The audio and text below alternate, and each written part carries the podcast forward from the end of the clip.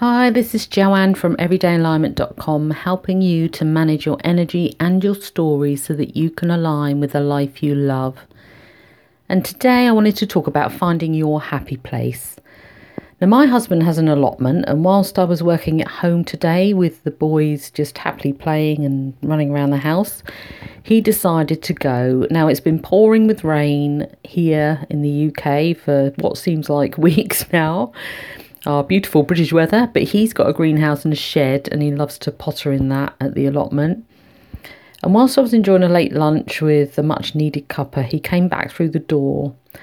And when I looked up, I just noticed that he was glowing and buzzing just from the time he'd spent there reorganising a few things. There's not a lot you can do in the rain, I know, but he just enjoys pottering around, planting some seeds, uh, just moving a few things around, getting ready for the nicer weather.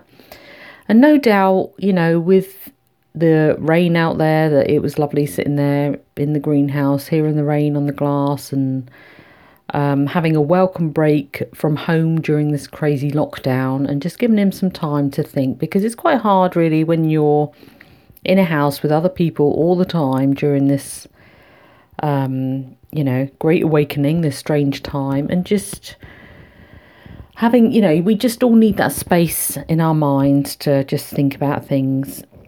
Um, I do it a little bit where I work from home and I've got an office, so I can go in there and just write a blog post or whatever, just have some space. And his happy place is really just going to that allotment.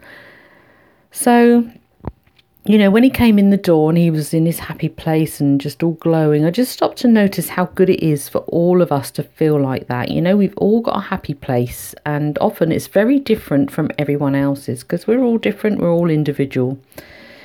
Now, my husband's very sociable. He likes to be busy, he loves a project and just feeling like he's accomplished something.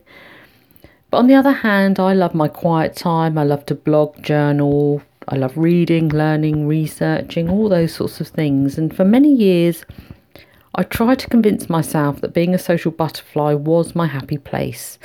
And maybe it was for a time when I was younger, or maybe I just thought it was supposed to be my happy place, you know, like you do when you, you just go with the flow sometimes when you're younger. But I think that now more than ever, during this very strange time, you know, where we've had this pause, which in some ways is, you know, a refreshing pause of life, during this great awakening where the world is just changing, it's you know, a time and a space for us to just go inside. We can stop focusing on the fear mongering, propaganda, and the noise of the outside world and just look inward to discover what our happy place truly is. So, what's your happy place? You know, is it journaling, meditating, socializing, laughing at a good comedy, you know, reading a great book, having a long bath, researching, learning, gardening, cooking, bike riding, walking, going by the sea, walking your dog, cuddling up with your kids, being silly, exercising. The list is endless. You know, the list of things that we can do to be in our happy place is as long as you know, number of people on this planet as individual as we are. And your happy place doesn't have to be complicated or costly. Sometimes the best things in life truly are free. And something that helped me a long time ago was making a joy list. And this was just 10 or so things I love to do that bring me joy.